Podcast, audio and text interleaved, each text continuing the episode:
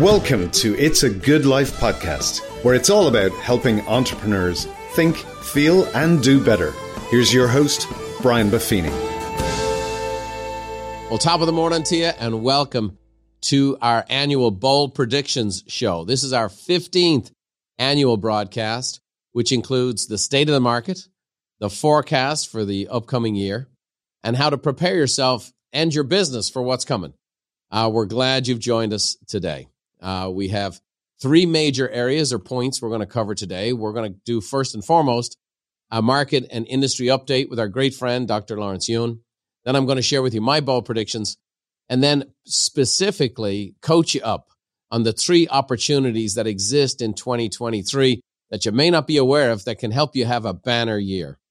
Uh, and so, as I mentioned, this is our 15th annual bow predictions. For the last five years, we've had Dr. Yun as our guest, and we'll talk a little bit about it today. But we have a pretty good record, Dr. Yun. We have forecasted quite a few things that have come to pass the last five years. Uh, Dr. Yun, for those who don't know, is the chief economist of the National Association of Realtors and oversees their research group. And we're honored to have him back with us today. Uh, Lawrence, welcome to our broadcast. Good to see you, my friend. Uh, hello, Brian. Uh, thank you for having me. Uh, always uh, good to talk to you. I know the market is a little rough right now, uh, but you know we need to look at the data and see where things are going. Well, again, we've had a pretty good track record together of helping people prepare. And I, we shared with them what was coming. We told them the rates in 2020. We were telling them the rates were going to increase by, you know, 2022. Make hay while the sun shines, uh, and help people buy homes as a hedge against inflation before inflation was an issue. So our track record's pretty good. I think on one hand we have some sober information to share, but also some encouraging information for a lot of folks. And so let's kick it off with some stats. That's what they look for. Uh, the first thing I would love to talk about specifically, kind of get right into it, is let's talk about pending home sales because that's really a great indicator where the market is. Oh, you know, the uh, pending contract signings have been coming down throughout this year, and it's for a simple reason. Mortgage rate was rising, then rising, rising, rising. It always moves in the opposite direction.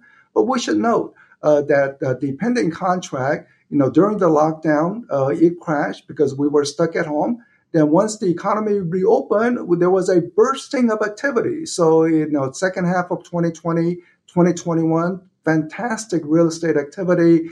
But this year coming down. Uh, so, so once mortgage rate begins to stabilize, pending contract should stabilize. For sure.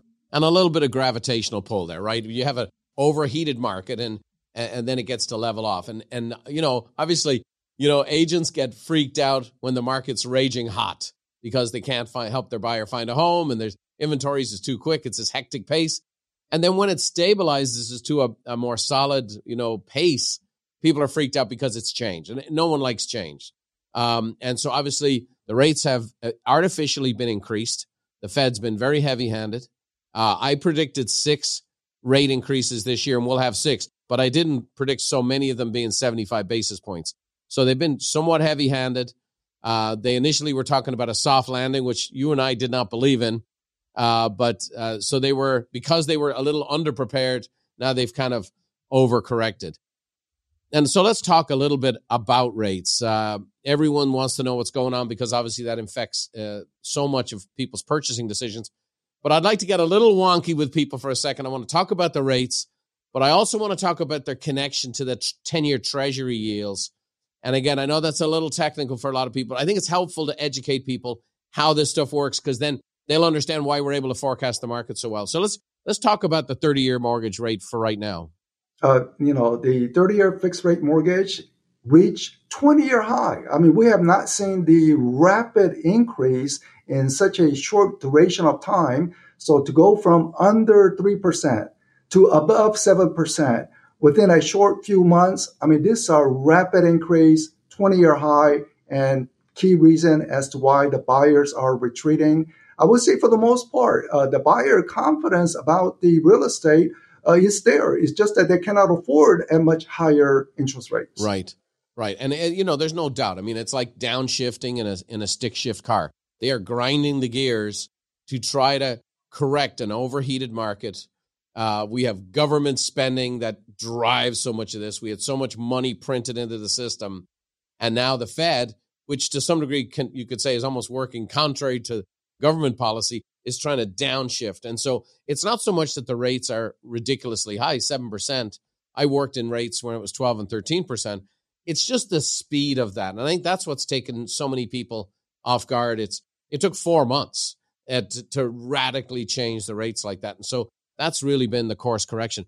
Let's get a little wonky here for a second, uh, Lawrence, and um, talk about treasury yields and the 30 year mortgage rates, why those two are connected. And maybe you can explain to folks what a 10 year treasury yield actually is and why they're so connected. Uh, you know, the uh, U.S. government, uh, they are collecting tax revenue, but spending more than that, so they have to borrow some amount. So the interest rate that the U.S. government is paying, in essence, is the blue line that you see on the screen, the 10-year Treasury yield. Uh, and in America, I mean, there are some blessings in America with the government-backed mortgages. Uh, much, much of the mortgages are go through Fannie, Freddie, or the FHA Veterans Affairs. And consequently, this mortgage rate that we are seeing is for home buyers and not homeowners. Mm. Unlike, say, country uh, people living in Ireland, Australia, when the central bank raises their rate, next month homeowners bill rise. Yes. But not in America. Mm-hmm. But for home buyers, uh, it's a difficult situation. But when the government interest rate rises, naturally that's going to push up other interest rate. And what we find is that the mortgage rate and 10 year treasury generally moves very similarly together. Right, which also should give people a little encouragement to know uh, the forward looking forecast for themselves of where things are at. Obviously, right now, I have treasury bills uh, that I bought because they're paying me 4.3% uh, than having the cash sit in the bank.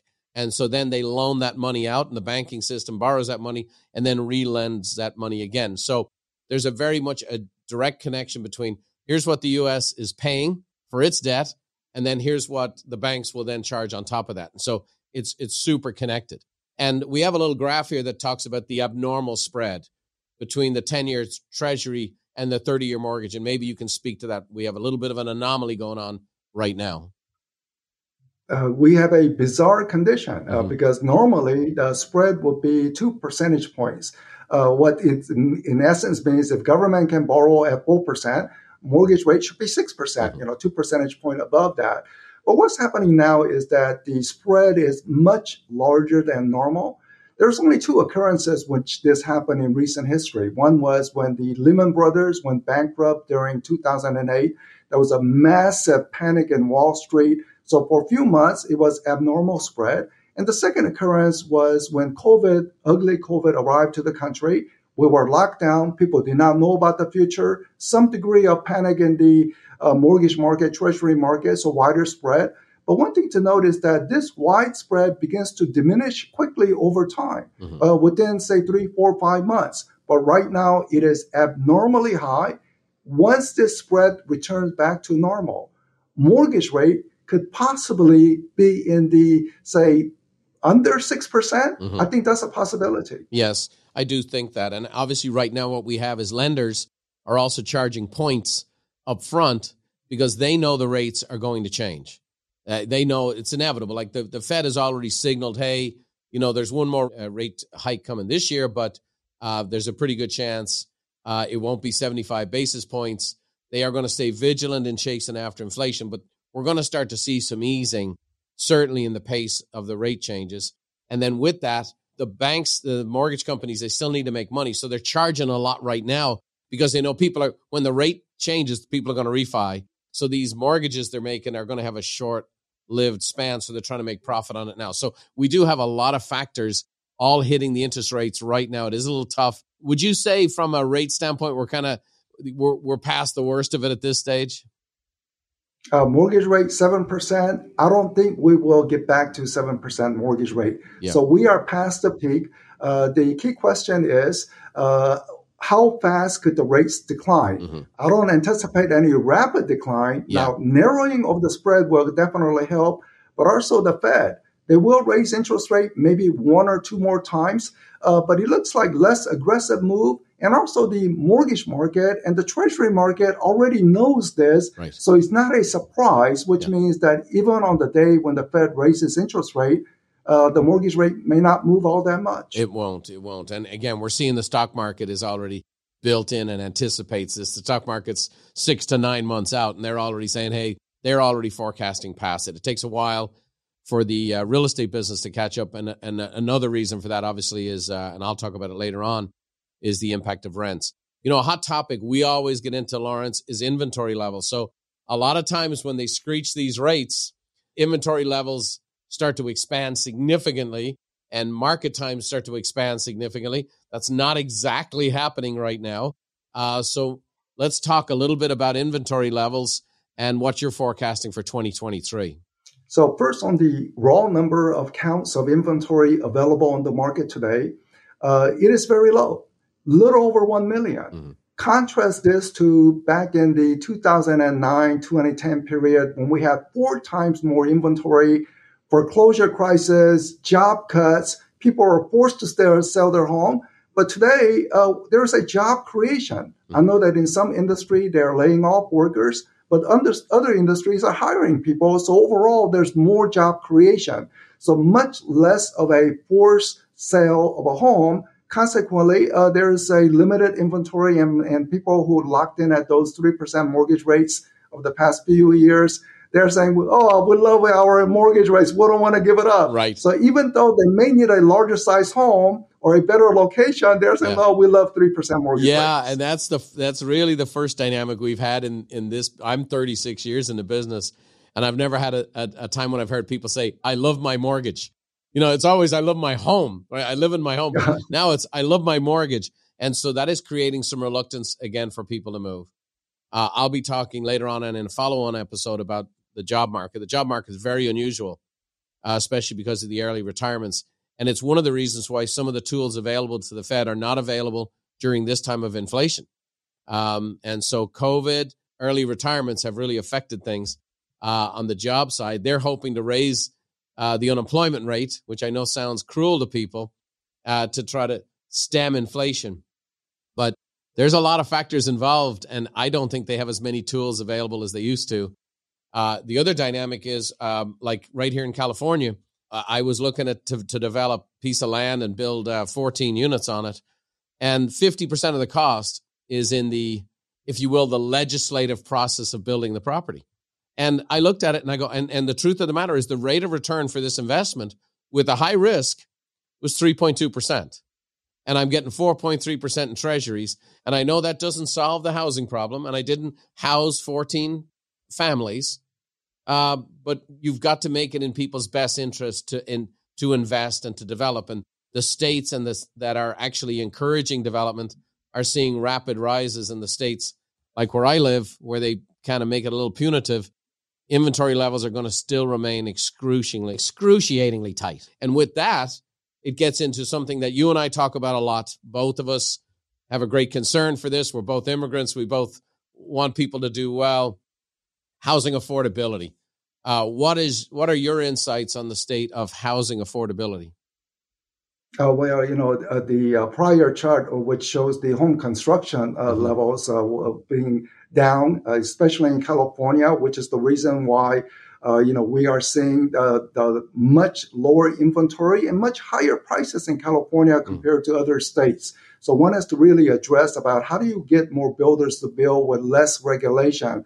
Now we also have to care about the what's the right balance with the environmental issues, but we cannot be excessive in restricting Mhm. supply. Uh, but related to the affordability is that with much higher mortgage rate, just punch the number into the mortgage calculator. All, all high school curriculum actually include mandatory punching into the mortgage calculator so people will be prepared in the future about changes in mortgage rate and mortgage payment. But once one do that, for a middle income family to buy a middle priced home in America, Mm. it used to be people earning fifty, sixty thousand dollar income. Well, they could buy a starter home. That was possible in America. Not today. Mhm. Higher mortgage rate is implying that one needs about eighty-five thousand dollars in income Mm. to buy a starter home. Mm. So this is really the reason why we are seeing decline in pending contracts. Yeah, I, I was noticing. I actually got this data from you. uh, just showing that you know you can see the upward uh, trend in uh, you know 35% right now is the percentage of salary towards a mortgage. Now the good news is, um, as you're projecting through 2025, that should fall to 30%, and by 2030 it should fall to 24%. So that's an encouraging sign. Obviously, not you know there's a lot of things can happen in wars and pestilence and things can happen in in the next uh, eight years or so, but uh, right now, it's it's a very high percentage. In fact, I was just in Toronto, and you know our average sales price just dipped below four hundred thousand. Their average sales price in Canada is over six hundred thousand, and housing affordability they're they're looking at ratios in excess of forty percent to buy a house, and so people are really being you know the house rich and cash poor. Uh, so housing affordability continues to be an issue. Uh, with that, again, let's throw in the soup. We talk about interest rates. We talk about affordability let's talk about housing prices. And I'd like to talk about the near term and then a little bit, let's get out a few years and talk about the long term. Um, again, uh, you shared at the National Association of Realtors NAR annual some some stats here and a wonderful graph I'd love you to talk to.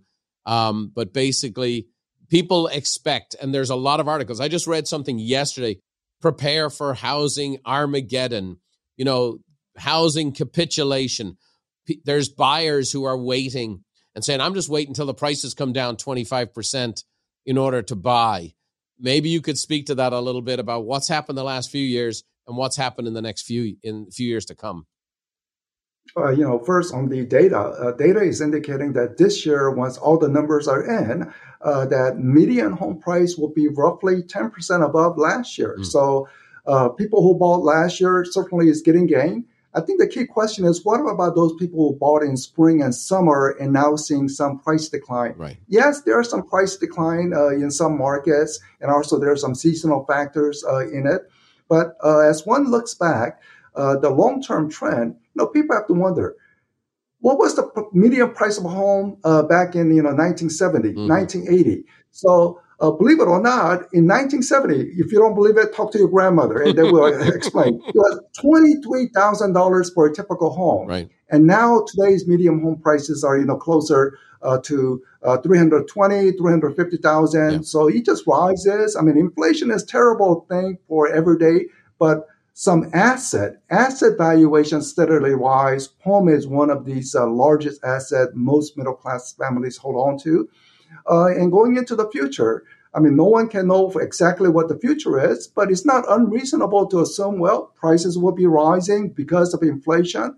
When there is an inflation, people get higher paycheck not an improvement necessarily in standard of living, mm-hmm. but just to catch up on the inflation. Right. Social Security recipients next year will be getting 8% cost of living adjustment. Right. So inflation is terrible, but we also have to recognize there's some growth in income, yeah. and consequently, that also leads to support for home prices. It's a strange world we live in. The politicians will take credit for giving the retirees more money.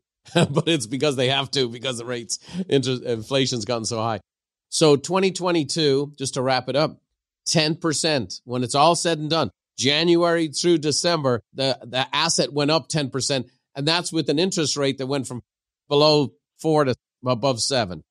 Uh, 2023, in our discussions, you've mentioned, um, you know, unit sales will come down about 7%, but that you're expecting prices to be basically flat or maybe even increase a percent? Uh, it's a nationwide forecast, which means that roughly half of the country will see some gain, yeah. and other half of the country could see some uh, mild decline. Sure. Now, only exception of this forecast is I worry about San Francisco area because yeah. you know it's so expensive.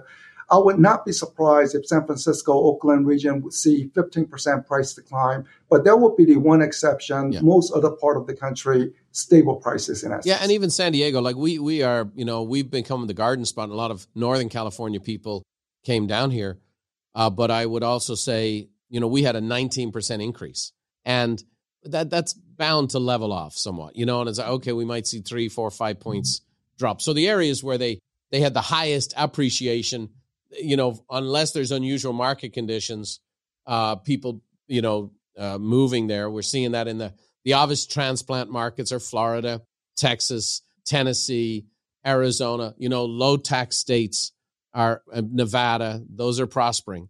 Um, and the, and there continues to be price pressures because people are moving from expensive areas like Californians go out to Texas and they're still like, hey, this this looks like a good deal. They go to Tennessee, New Yorkers go to Tennessee and they're like, I'll take two.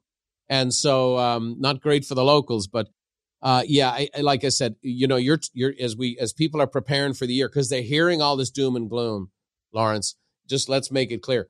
We're, we're seeing a drop off in sales. So, and again, we'll talk about this a 15% drop in the number of transactions this year, overall, a 10% price increase. Next year, about a 7% drop in overall transactions, but pretty much hold steady on a national level. And then for 2024, you're forecasting a 10% increase in sales and a 5% increase in prices. I think by 2024, we will definitely have lower mortgage rates. All this action by the Federal Reserve to contain inflation, uh, even if it works halfway, means we will have inflation rate of 4 or 5%. That means lower mortgage rates. Again, the big picture is when there is high inflation, high mortgage rates. Mm-hmm. Low inflation, low mortgage rates. So the directional impact is overall for lower interest rates, and that always fuels home buying. So home buying steady, you know, with 10% growth, uh, those are nice gains. Yes. And and like we said, Chairman Powell has made a commitment to his, his target rate's 2% for inflation. If that's his target rate, eventually the rates are going to come down. We may never see the during COVID rates again. Uh, you know, I, I have a loan on a property at 1.875. I wouldn't bank on seeing that again anytime soon, but I think we're going to see better rates and it does help. Uh, I think overall, again, it's a solid market. It has been the speed of the change is what has caused the concern. Real estate companies have been laying off thousands of employees. The stocks of certain real estate companies are at all time lows.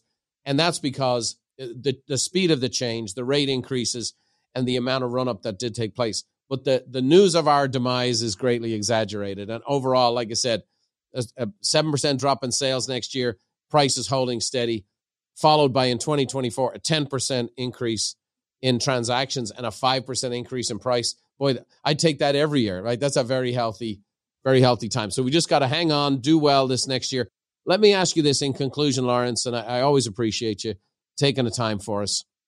Um, what advice would you have for anybody in business in 2023? Uh, they're looking at all this data, they're hearing this stuff. What's what are your what's your best advice for them? Uh, you know, you know, always uh, first understand housing is a cyclical business. So during the good years, save up some portion or invest in real estate. Rental income has been very uh, good, uh, but always prepare for some cycles going along the way. 2022, especially second half, quite an ugly data uh, related to the transaction volumes coming down.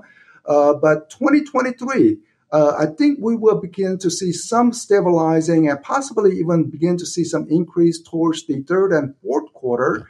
Now, annual total will still be down, but I think we will begin to turn the corner uh, it, because mortgage rate, I believe, has already peaked and is on the way downward. You bet. Well, uh, Lawrence, we really appreciate you and taking your time. I know you're traveling right now, and thanks for making your time for us. I also want to extend my appreciation to your team for all the research they do. You guys do a great job. Uh, thank you for fueling me and my team with all your content. And we then always want to distribute it to people to help them make good decisions and navigate the market. So thank you again for participating this year. And uh, like I said, I think uh, the worst is over. There's a few more bumps along the way, but I think overall 2023 will be solid and 2024 will be great. Thanks for joining us this year for our version of uh, Bold Predictions, Lawrence. Always great talking to you, Brian. Thank you. Thank you. Now, that was my main man, Lawrence Yun. And, you know, I'm not going to sit here and, and, bang the drum too much, but, you know, we live in a world where uh, sportscasters make their predictions and no one ever comes back later on and said, hey, you said these guys are winning the World Series and they finished last.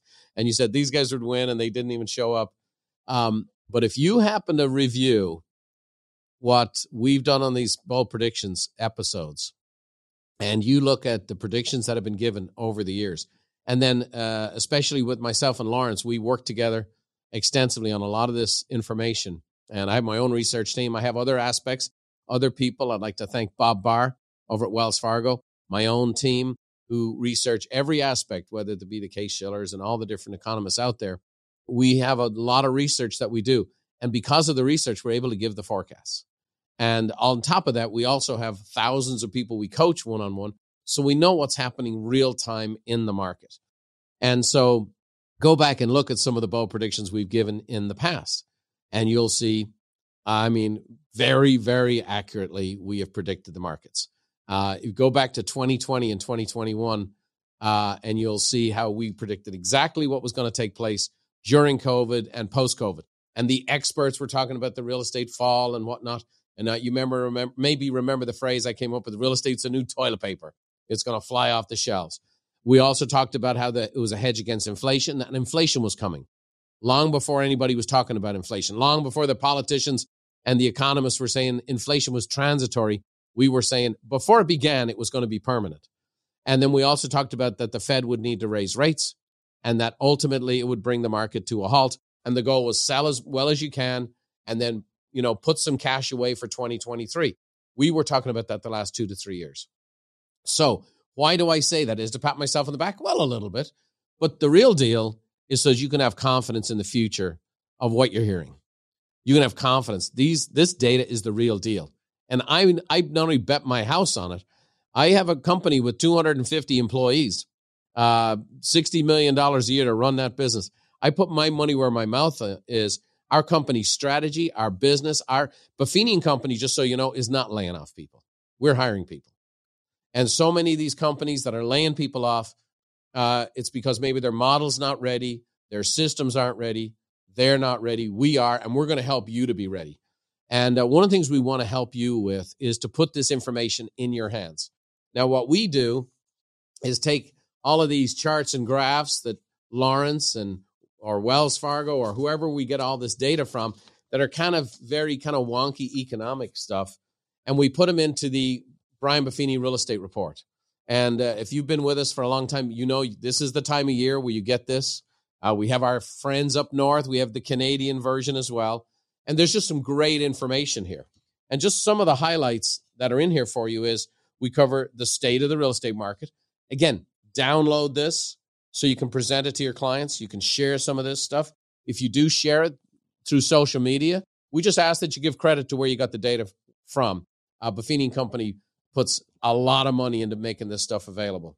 Uh, existing home sales, uh, you'll see a historical perspective there. Again, great to educate your customers. The median home prices uh, and how they're projected to rise, contrary to what people are hearing. Uh, then we do regional trends, and we do all by the different regions, uh, and so so you can get some local information about mortgage rates. We talk about a buyer profile and what the trends are with buyers. Here's a seller profile and then ultimately home ownership, the best investment. Fabulous information. We make it available to you. You go to buffiniandcompany.com. It's right there on your screen.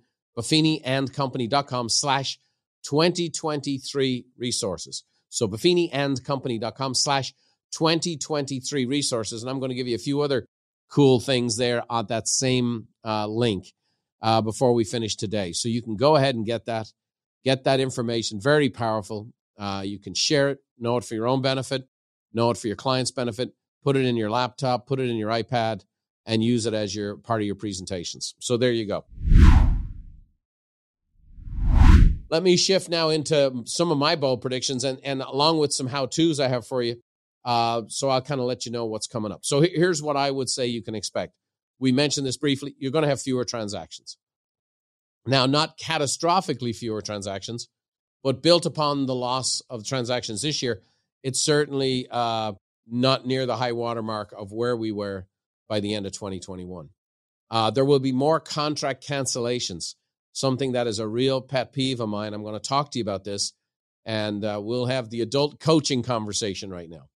And then we're going to talk about fewer agents. There'll be fewer agents in the business, and that is uh, a very obvious dynamic. So we'll talk about that. So let's talk about fewer transactions. So where are we at? Well, as Lawrence talked about, we're down 15% on the year. That's pretty significant. And and 24.7, almost 25% uh, in Canada. So very much more significant number up there. I, that's one of the reasons I just went to Toronto. I knew the folks were in need there. It was interesting. The response to the people in Toronto, even though I didn't even really mention it while I was up there, is just a ton of people signed up for coaching. And why? Because they know they need the help to navigate. when the market's flying high, a turkey can fly in a hurricane. When things get tight uh, and things become a little more restrictive, you need help. And the Canadians, without me actually mentioning it, uh, jumped all over coaching while I was up there. So that was uh, very confirming to what we think. Where are we at with the state of the market? Well, this will surprise you a little bit. Two thirds of millennial are likely to buy a home in the next two to three years. That's from Bank of America. So there's still tremendous pressure. You know, I, we are big fans. We've been home on the Big Island for many years, and Mauna Loa, the largest mountain mass in Hawaii, is now erupting, and it's going to erupt for a while. It's this huge subterranean movement of lava. It's under the ground, ready to boil. Well, what's under the ground ready to boil is this next graph right here. And it's the median asking rent since 1988. And just look, I mean, in the last five years, it's almost doubled. The other dynamic, and this is what uh, Chairman Powell discussed in his end of November meeting, is that rent is going to continue to be one of the largest contributors to inflation. And the reason being is that if somebody signs a lease and when that lease comes due, the landlord is bringing the leases current with that current market. So rent is actually a trailing indicator of inflation. And so what happens is that latent effect actually contributes to inflation going forward. So just like Mauna Loa under the ground, there's this hot lava. The pressure to buy is still significant no matter what the rates are because rent is so high and rent is increasing at a higher rate than the price of a home. So it is still very much in the interest of a first time buyer to try to get in. Here's a second thing, and it's more contract cancellations. I want to share with you some stats, and I'm going to say to you that there are apologists in the industry and for the market that have tried to cushion the blow on this. So in July was really the first time that you had a willing buyer, willing seller, go to contract. 63,000 contracts blew up. That means a willing buyer and a willing seller didn't consummate the sale. Well, what would you point to there? Well, obviously the interest rates went through a very, very high adjustment right at that time. Now, I still believe that a solid professional agent, that 90% of those transactions still should have closed. But 63,000 contracts blew up in July. Well, at least the shock of the rates is gone because August then was much better. Nope. 64,000 contracts blew up in August. 60,000 in September, 60,000 again in October. And it looks like a similar number is projected here for November. It'll take a few more days for that number to come out. I'll update you on social media when it does come out. So let me just kind of talk to you now as a business coach, as a 35 year vet of the real estate business. When you have a willing buyer and you have a willing seller on a commodity that's as important to people as a home, and that deal doesn't close, 90% of the reason that transaction does not close is the competency or lack of competency of the real estate agents involved. Now, I love real estate and I love real estate people, and I've dedicated my life to it. I've built an entire company to support the industry. But I'm going to call this out, and that is this the practices in real estate have gotten sloppy, the skills have gotten rusty. Some people have never even experienced any type of basic market. For example, in January of this year, if someone wanted to do a physical inspection with a list of repairs, they probably got beat out because there was 20 other offers. When there's no other offers or only one other offers, now people are doing a list of physical inspections, see some things that might be wrong with the property, getting nervous and scared and bailing. I've actually been a part of a couple of transactions myself as a as a principal where the other side of the transaction the agent could not uh, direct and lead their client, and they bailed on the transaction. Uh, and then I, I ended up reselling the property for the same price. And it was just agent incompetency, agent inexperience. And I know this sounds a little harsh. Here's the thing sometimes a coach needs to kick you in the butt. I'm telling you right now, the skills are rusty. I'm telling you right now, there's some people who are completely untrained and unprepared for this market. Listen to these numbers it's one out of every five transactions is blowing up right now. One out of every five deals. Now, if you really want to take a downward market and turn it into a catastrophe, have one out of every five transactions you do blow up. So, I, I have obviously a lot of opinions on how that can get fixed, uh, whether it be training and coaching and the skill development that needs to happen. You have to have the skills that meet the market. You have to have those. And if you don't, you're just going to get blown away. And so, so many people don't, or it's been so long since they've worked on these skills, uh, they're learning these things the hard way. So, the bottom line is um, this trend is going to continue, and we need pros in the marketplace. This is a pros market. I, I believe, like, uh, we're preparing our clients right now to have their best year ever going into 2023. Where are most people at? Well, 70% of realtors have never worked in a normal market, a normal market. 80% of lenders have never worked in a non refi market. Obviously, right now, refis have completely dried up. 80% of the people in the loan business have never even worked in an environment like this. We have a number of clients that are in our coaching program that are lenders and we are helping them and working through this process. By the way, they're they're making sure they're working on their purchase business, but they're absolutely uh, engaging in all the fundamentals it takes to succeed in a market like this. These things come and go. Lawrence Yun said today, real estate's a cyclical business. It always has been. So we need to be prepared. Uh, lastly, uh, fewer agents. Obviously, this is kind of predictable. Uh, I believe there'll be a minimum of 200,000 less agents by year end 2023. Now, here, just so you know how this works. If somebody joins the National Association of Realtors and they, they keep their membership, so let's say they, they renew their membership next February and they pay their dues, but they get out of the business in June, they will still be on the National Association of Realtors roll. So it won't show up as this number. But I'm going to tell you this from a practical working standpoint, there will be 200,000 less agents in the business by year end. Now, what does that mean? Uh, obviously, I never like to see anybody fail. Um, some of those people possibly could could be saved if they got the training and the coaching. Um, but the bottom line is most won't.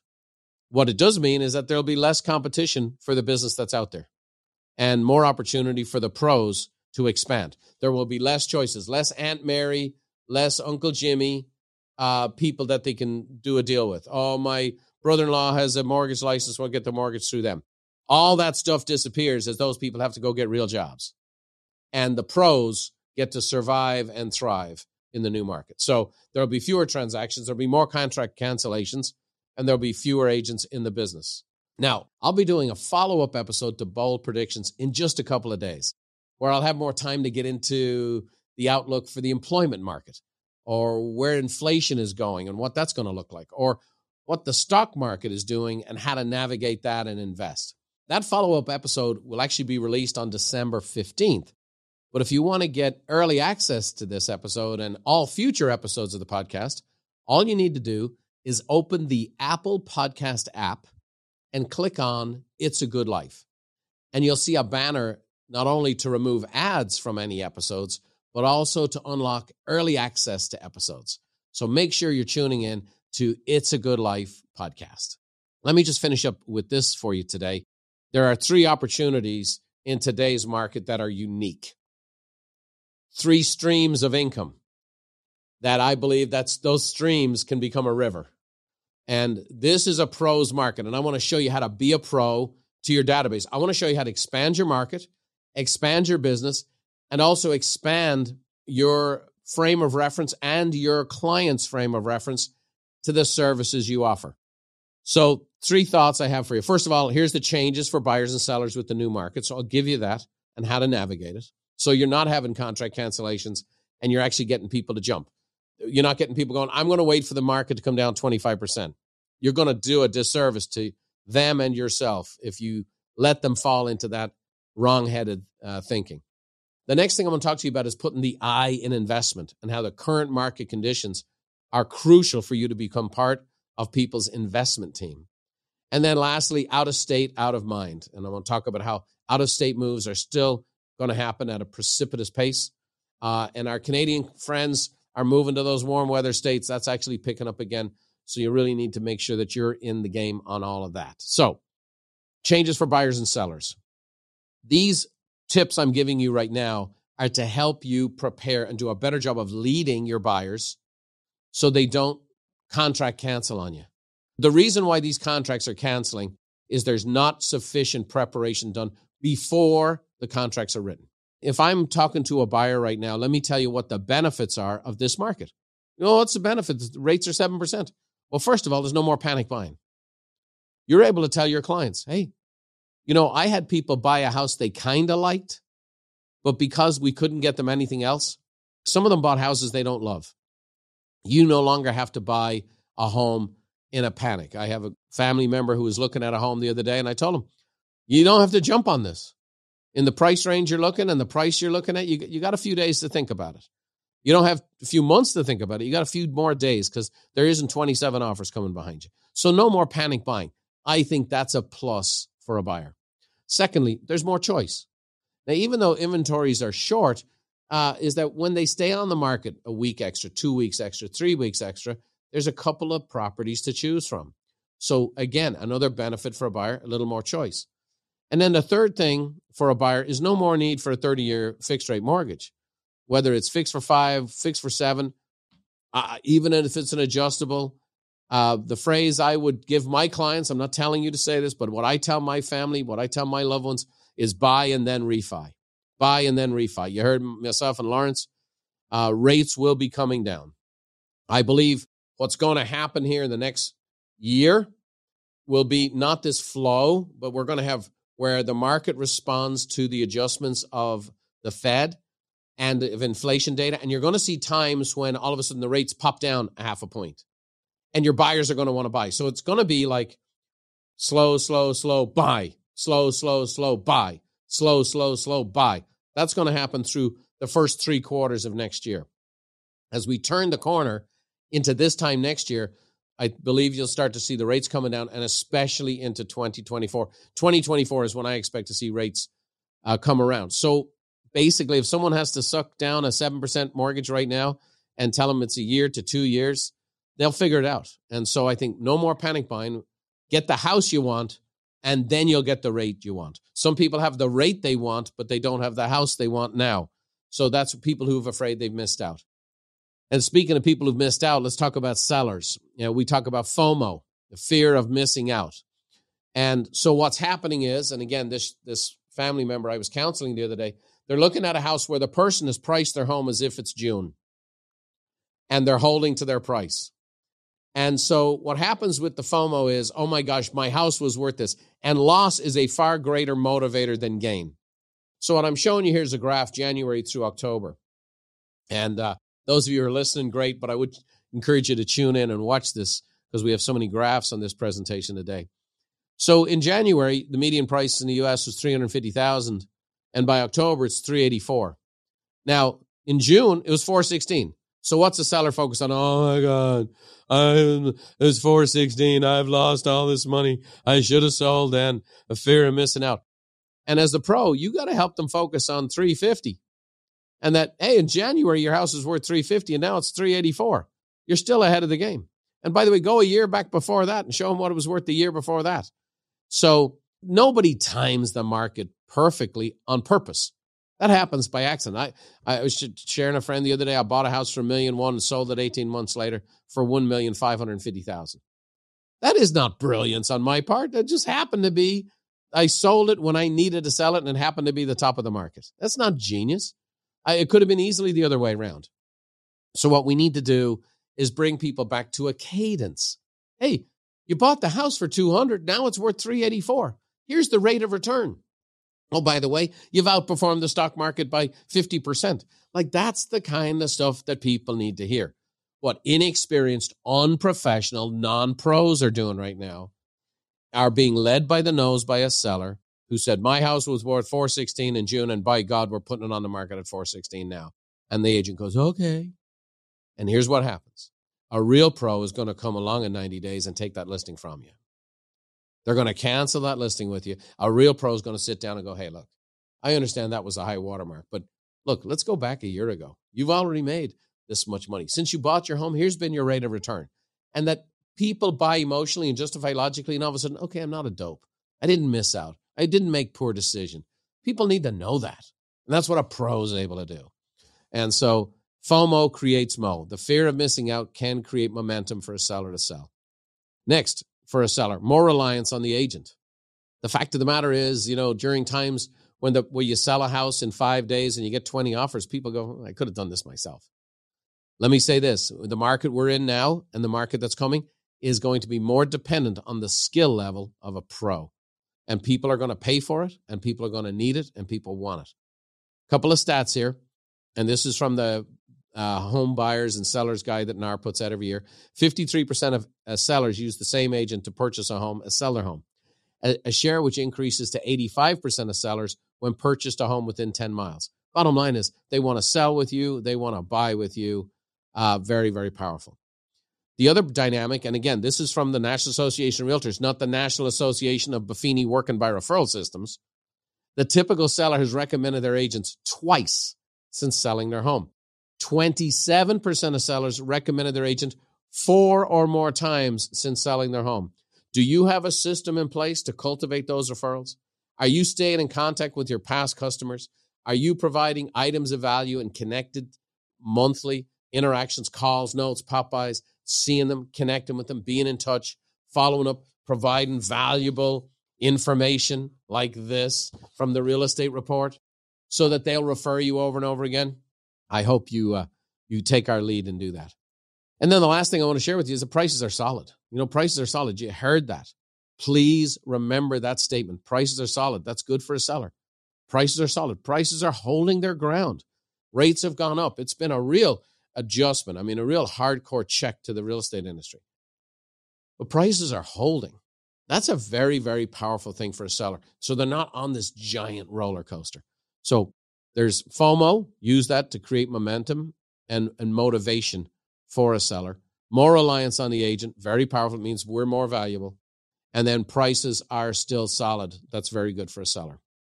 Second major thing I want to talk to you about is putting the I in investment.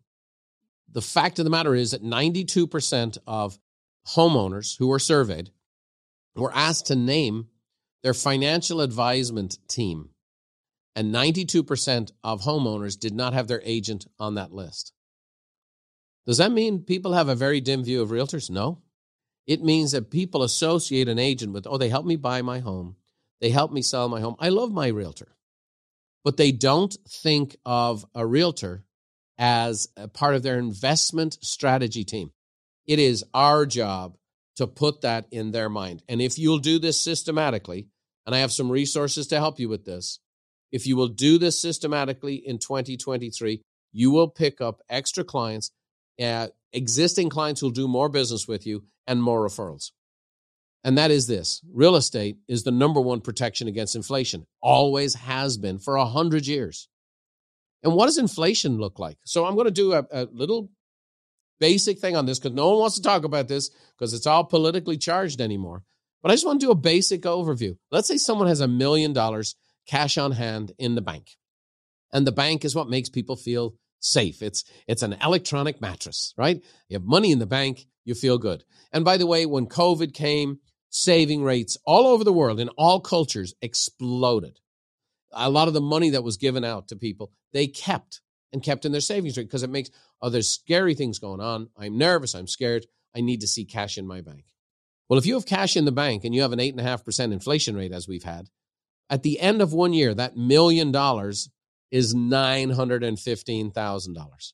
So if it's $100,000 you have in the bank, it becomes $91,500. By the end of year two, with the same inflation rate, that million dollars is $837,000. Or that $100,000 is 83,725. The fact of the matter is when the money is in a bank and it is just holding there and inflation hits it, there's a hole in the bucket. The guy once said, Oh, I, I made a small fortune in the bank. How'd you do that? Well, I started with a large fortune. So you just need to understand that money atrophies with inflation. That's why inflation is such a deadly thing. That's why the Fed is being so draconian in its approach. Nothing harms economies and people more than inflation. So you need to be able to converse with your customers about this. If they have a million bucks sitting in a bank, imagine they had that same million bucks sitting in a piece of real estate that right off the bat's going to hold its value. So if somebody put a million bucks into a piece of real estate two years ago, that million bucks is now worth 837,000. No, in real estate, it actually went up last year. So it's probably 1.1. And if it went in investment real estate, it's 1.1 plus income coming off the investment real estate. You have to position yourself as a person who can help your clients with their investments. So the second part of that is you got to let your database know. You got to let your database know. So we have, and I say we, I wrote this letter for you, and it's called Real Estate, the ultimate hedge against inflation. So, dear Mary, as you know, we currently live in highly inflationary times. What you may not know is that over the past 40 years, real estate has proven to be the number one asset class as a protection against inflation. Uh, now, you may know me as someone who helps with people's residential real estate needs. However, I'd also like you to consider me as a resource for multifamily and commercial investment as well. If you or your friends or colleagues would like to grow your assets during these inflationary times, please feel free to give me a call and I'll be happy to take care of you and your referrals. So we have that letter for you. Now, you may say, I don't do commercial, I don't do multifamily. Well, go find a relationship with someone you trust. Between now and the new year, go to lunch or have a coffee with people who specialize in investment real estate or commercial real estate, or uh, maybe you can help. I mean, you can do you can do investment real estate up to four units, pretty easy, a duplex, a fourplex, and so uh, it's a very very important stream. People right now are looking to park their money beyond their house, and where can you help them out? So go to buffiniandcompany.com slash 2023 resources just like we have the real estate report, you'll find that letter there. It's very powerful. Your clients don't know. How do we know? 92% surveyed said they did not think of their real estate agent as part of their investment advisory team. That is criminal. You have to be part of their team. You're doing them a disservice. If you have people with a million bucks in the bank who are turning it into 837 and you could have helped them, that's nuts. So let's get in the game. Whether it's 100,000, 500,000, a million, three million, be there, let them know, take care of it for them. They can buy residential real estate. If they want to buy the other stuff, commercial, multifamily, you're not comfortable with it, find someone who's good at it and refer them and get a referral fee. Another stream of income. Next is uh, appreciation and cash flow. Now, I would need an entire episode of the It's a Good Life podcast to teach you on appreciation and cash flow. You need to be able to speak that language. And so, thankfully for you, I did an episode on that. And it's episode 94 of season two of the It's a Good Life podcast. And I did a, a podcast entitled The One Decision That Makes a Millionaire. Okay. So, go to the It's a Good Life podcast. And um, we also have the It's a Good Life website. So, if you want, actually, the website just got launched three days ago. And if you go to itsagoodlife.com, you'll see a website there which actually has bundled together uh, groups of our favorite episodes. And so there's things on investment and all that kind of good stuff, uh, real estate or personal growth and development, time management, whatever it is. We've grouped these together so you can see these episodes because we've done hundreds and hundreds of episodes and it's tough to kind of find them. So uh, that one decision that makes a millionaire, I would definitely listen to that so you can speak as somewhat of an expert or with intelligence uh, to someone following up on that letter that you send out. So again, a, gr- a great tip there for you. So, first and foremost, we talked about buyers and sellers and the changes. And then, secondly, we talked about uh, protect from inflation, let your database know, and then ultimately uh, be able to speak about appreciation and cash flow by putting the I in investment. Lastly, here, I want to talk to you about building your out of state, out of mind network. You've heard of out of sight, out of mind? The transitory nature of our population is going to continue to increase. Taxes, weather, retirement. These are significant reasons. Affordability, that people are still moving. And so, what you need to make sure you do is that you build out your network of agents, that you have a personal relationships with people all over the country. And whatever your state is, whatever the symbiotic relationship is. Uh, it was interesting when I was in Toronto, a lot of people from Florida and North Carolina flew up to that, as well as people from Arizona flew up to that Toronto event. Why? because the snowbirds like to buy in warm weather states in the U.S. You need to build out your referral network. Okay. Now, at Buffini and Company, we have one of the most dynamic networks in our membership. And if you are a member, I want you to take greater advantage of this. If you're not yet a member, you should become a member. And here's why. I'm showing right now on the screen a graph from our internal analysis. Now, I want to give you a, a context on this. Referral networks typically have anywhere from a 3 to 5% connection rate between someone who puts their name and information into one of those sites and ends up talking to a, a realtor or lender. We are right around 96%. And these are pretty much members who have a client move into a different state or area who enter in their client into this portal. Uh, we don't charge for this. We just pass it member to member. And what I'm showing you on the graph is here's uh, the 9,300 clients that are pending. There's already been 26,000 connected this year, 900 canceled, 420 ignored, 43 got disconnected. So this is through November. We have 37,420 leads. We're expecting the number to finish somewhere just under 39,000. Uh, and that's only for 10,000 members. So we have 10,000 members who have access to this people in our coaching or people who are in our referral, our Maker Pro system. That means there's four leads on average for every single member. Now, by the way, the more people actually let their database know they can help in this area, the more leads there's going to be. So I want you to think about it. Just as an investment in your membership of Buffini Company, you're going to get four leads next year, a minimum. That's pretty good. So uh, for those of you who are members, you need to be active and connect with the members more, get to events, see one another. We have at our masterclass events, we have the night before a mixer for you guys to connect and interact. Other events that you can go to so you can build relationships and connect with others, connect through the small groups, all the different ways you can connect. And again, in our 100 Days to Greatness training, I actually put a dialogue in there that says, Are you guys working with an agent uh, in Dallas yet? If I'm talking to somebody, you know, you may not know this, but I'm part of a network of top producing agents, and I can reach out and find someone in the Dallas area that I can ha- have a lot of comfort with who'll take good care of you guys the way I take care of you. Let's talk about that when we meet. So when I find out someone who's thinking about moving out of state, I let them know, hey, you know, I can help you find an agent. And like, well, that's great because we don't know anybody. And they're looking for you as the trusted advisor to do that. So we train you. We have the letters to do that, the dialogues to do that. And we actually have the technological system to support you in that. And it's working out to be a four referrals per member. That's a big opportunity, I believe, in 2023. I think that number is going to continue to grow. And so make sure you're part of that.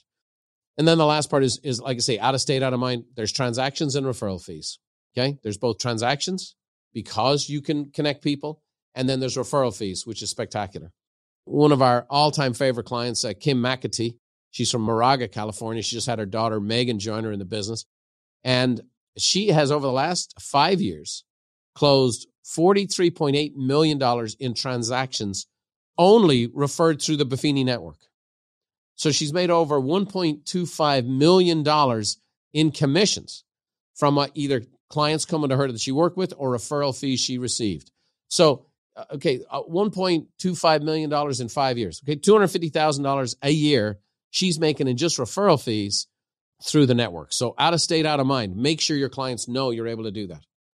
So, we talked about the market update with Lawrence. I gave you some bold predictions and we cover these three opportunities, right? We talked about the changes for buyers and sellers. And so you need to be able to know those to prep your clients. You cannot be having contracts cancel. And so prep your client. And sometimes you have to prep the other agent with this information so they can go back and maybe save the transaction because they didn't do it up front. Remember to put the I in investment. You've got to be perceived as the investment advisor for your clients. And then out of state, out of mind, build that network and get those referral fees going. Now, my biggest advice for anyone listening or watching this program is for 2023 do not go it alone. Okay. When times are tough, you can't go it alone. Get help. Now, our clients at Buffco right now are being prepared. We've actually started this since October, but we have been preparing people to have record years in 2023. If you're watching or listening to this broadcast and you don't currently have a coach, what I'm going to encourage you to do is step up, and we've made this available for you, is to have a free, no strings attached business consultation at Buffini Company. So the same place where you're getting the real estate report, the same place where you're getting the investment letter, buffiniandcompany.com slash 2023 resources. Go and get a free business consultation. These folks are experts. I just sat in on one of these the other day. It was brilliant. And it's not always the case that you'll be a good fit for coaching but the analysis and the time with the business consultation will be terrific for your business. And if coaching is a fit for you, they'll recommend it or what type of coaching. And if you get yourself a coach between now and the end of the year, come out then start January, hit the ground running, and set yourself up for a record break in 2023. So to schedule that, go to buffiniandcompany.com slash 2023 resources. You can actually pick your schedule. You can schedule it right online, right there on the website, and you'll be good to go. Don't forget to get the real estate report, okay? Powerful stuff, beautifully designed, some of the best research available in the marketplace. You'll be an expert to prep yourself and prep your clients. And then get the letter, the real estate ultimate hedge against inflation. So, jam packed hour for you today. I hope you've enjoyed it. It's our 15th annual broadcast. I know we get tens of thousands of people tuning into this. Uh, I thank you for joining me. I thank you for trusting us with your time. I hope you found this valuable. Share this uh, message with a friend who's in the biz or in the marketplace who runs a, a real estate business or a mortgage business, or maybe they're in a small business. Check out the podcast. I'll be doing the follow up episode here in a couple days where I'll give you the other side of the story, which I think you'll really like. I hope this has been beneficial for you. I wish you a Merry Christmas. And I'm excited for 2023. Buffini Company's going to grow. Our clients are going to grow. We're ready to take the year by storm. Thanks for joining me today. We'll see you soon. God bless. May the road rise up to meet you, and may the wind always be at your back. May the rain fall soft upon your fields, and the sun shine warm upon your face. And until we meet again, may God hold you in the hollow of his hand. See you next time.